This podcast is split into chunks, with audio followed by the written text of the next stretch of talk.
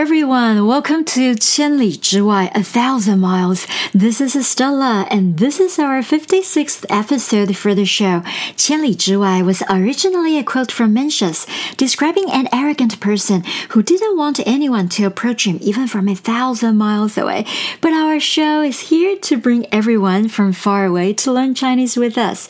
As always, we will start from the very beginning of ancient China all the way up to the modern era. I'll also introduce introduce fun facts, interesting stories, and how native speakers use them in context. The idiom for today is 赞不绝口, which means to praise someone very highly. Our story timeline is moving a bit forward from the longest reigning Chinese emperor, Kangxi, to his son, Yongzheng, and then to his grandson, Qianlong of the Qing dynasty, 1644 to 1912 AD. The Qing dynasty owed its prosperity to Kangxi, which continued until the initial years of the Qianlong period. What followed was a steep downturn that eventually caused the whole empire to fall into chaos. Just like all dynasties throughout history, it's an inevitable cycle wherein history repeats itself. Today, we're going to introduce another idiom 赞不绝口 that also came from the world famous novel 红楼梦 Dream of the Red Chamber. If you haven't listened to our previous episode, please go check it out for a more thorough introduction of this book. First, a side note on the author of Dream of the Red Chamber, Cao Xueqin. It is speculated that the story is an autobiographical dramatization of his own life. Cao Xueqin saw his family's fortunes change like the blossoming and wilting of a flower, forcing him to experience the sorrows of life and the duality of nature, going from a member of the elite social class to living a life of poverty.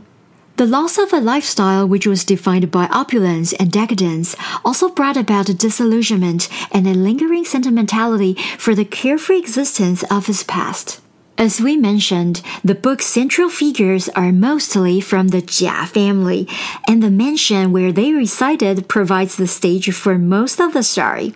Jia Baoyu, one of the central figures of the story, is again the main character for today's lesson. His cousin, Lin Daiyu, who had always been sickly, was very pretty and had a good heart. She would even cry for dying flowers and bury them. What's more, she was well read and talented when it came to composing poems. She once wrote about the five individual beauties, and Bao Yu, upon reading these poems, and praised them endlessly. 赞不绝口. Zan is to praise.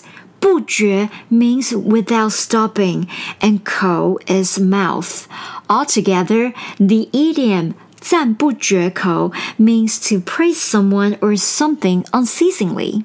In daily use, you could say, 这间店的火锅很好吃，吃过的人都赞不绝口。The hot pot in this restaurant is really good. Everyone who has eaten here keeps talking about it. In professional context, you could say, 这次的提案经理很喜欢。 一直赞不绝口，说你做的很好呢。The manager really liked your proposal this time. She speaks very highly of the work that you did. That's all for today. I hope you enjoyed the story and gained insight into how 赞不绝口 can be used in Chinese. The content was from legit references and scripted by Mandarin X. 中文课 Follow us on Facebook and Instagram for more Chinese learning. See you next time.